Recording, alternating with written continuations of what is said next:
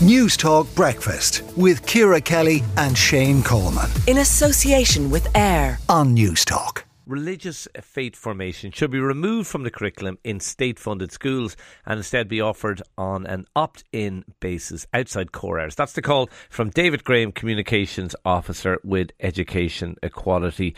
Uh, David, why do you feel we need to take religion out of schools? Good morning, Shane. Morning. Um, as your listeners may well be aware, there's a long-standing constitutional right that all children have to attend their local taxpayer-funded school without attending religious instruction. Uh, that's set out in section 44.2.4. Now, currently, uh, the way that that right is, is vindicated or is dealt with is that children are simply moved to the back of the classroom despite the fact that they have a right not to be there. Uh, and the number of children who are finding themselves in this position is, is, increasing. So, anecdotally, in some cases, that can be actually over half of the children in the class who are sent to the back of the class to twiddle their thumbs for half an hour each day.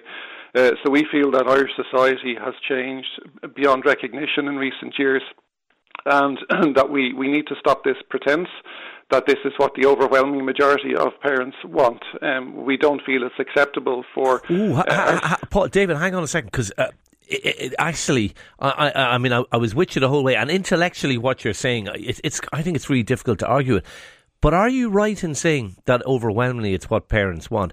Because it's not what no, no, I, I, I, don't get that sense. I think most parents are quite happy for religion to continue in schools. Yeah, so uh, the the problem is that we like until and unless you, you conduct some sort of national survey that that assesses the mood on this issue, you, you, we don't know. What I'm saying is that the way the education system is structured and the way that the status quo is defended is by pretending that this is a response to parental demand. I think overwhelmingly what we find is that it, uh, really the fact that 95% of our schools are controlled by religious bodies isn't a response to parental demand. It's a kind of a historical hangover. Um, um, that goes back almost almost for 200 it, years. It is it is a historical hangover, but I have to put it to you, David. Most parents don't give a monkeys. They actually don't care. Uh, they really don't. They care if the school is good and if there's a teacher who uh, is available to teach Irish or geography. If another teacher gets sick, they actually don't really care. Uh, and, and and actually, that is backed up by surveys. Yeah, sure. So I think what the surveys find is that the religious ethos of, of schools um, isn't isn't the primary concern that parents have when enrolling their children. Um, there's other factors that, that are way more heavily on them, such as geographical proximity and, and that type of thing. Um, so all that we're saying is we're not actually proposing that that we need a root and branch reform of, of the patronage system itself, Shane. All we're saying is that the uh, religious instruction classes that currently take place perhaps at, at half 10 or 11 o'clock in the morning should simply be, instead of being offered on an opt out basis during core school hours, could be offered on an opt in basis after core school hours. And, and as to your point that most parents don't you know, aren't aren't concerned about this. I mean, that's certainly not borne out by the, the number of parents who, who contact us on a regular basis. And as I say, we have worked in recent weeks. No, with, with parents. true. Those parents who are happy uh, with the status quo are unlikely to be contacting you. However, I, I have to say that now maybe it's laziness on my part. I, am not. I'm not suggesting this is the strongest uh, argument ever put to you, but personally. I'm kind of happy for my kids to do a bit of religion in school. I don't really want the after school uh, thing. It's just, it would be too much hassle. Well, the, you, you, you have to then kind of uh, achieve a kind of some sort of balancing of rights here. I mean, you're, you're talking about hassle. I mean, uh, children do all sorts of activities after school, whether it's their GAA or their chess club or Irish dancing or whatever the case may be. And, and generally speaking, if, if parents actually want their their children to attend those classes, that they find a way to do it and they can do their lift sharing and whatever else.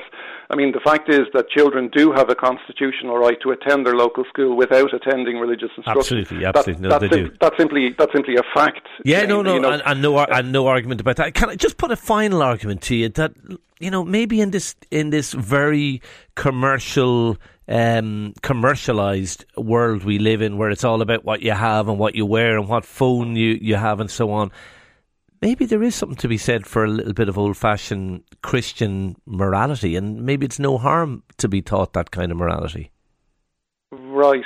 So, so that's the kind of non-material morality where where children who are doing their communion receive hundreds and hundreds of euro in, in cash. Is it? I mean, like you know, I th- I think I would question that, and I certainly Well, it, uh, that's nothing to do with Christian teaching. It's, it's uh, I'm talking about the point about no, Christian teaching. Like no, they, they no, don't, they, are not lining up outside the, in, uh, when the kids are coming out of school to give them the money. So I, am not sure that's. The, I, I, accept I accept communions and confirmations. It's pretty vulgar the amount of money people get. But the, the Christian values I'm talking about is there not something to be said for teaching those? Uh, are you suggesting that Christianity has some kind of monopoly on, on human values such as love and kindness? And, I'm not, but I'm suggesting those values are there in Christianity, and maybe it's no harm kids being taught those. Uh, and would you suggest that those values are absent? I'm asking you. I'm asking you. I'm asking you. You keep asking me no. the question. I'm asking you the question. No, look, uh, I, I, I don't. Uh, I don't think it stands up to say that, that offering religious instruction classes outside core school hours means that schools will suddenly be devoid of values it's perfectly, uh, you know, schools are perfectly capable of instilling values in children such as kindness and mutual respect. Uh, and I would argue, in fact, that we're not really instilling those values in children in, cir- in circumstances where up to half of the children in the classroom are actually moved to the back of the class each day. I, I don't really okay. see right. where, where the values are, are in that. Look, Ireland has changed, Shane, and, and our schools need to change too. David, uh, thank you for talking to us. David Graham, their communications officer with Education Equality. Let us know what you think. Do you agree with David? Uh, 087 uh, 1400 106. You can WhatsApp us and join the conversation for free. Newstalk Breakfast with Ciara Kelly and Shane Coleman. In association with AIR. Weekday mornings at 7 on Newstalk.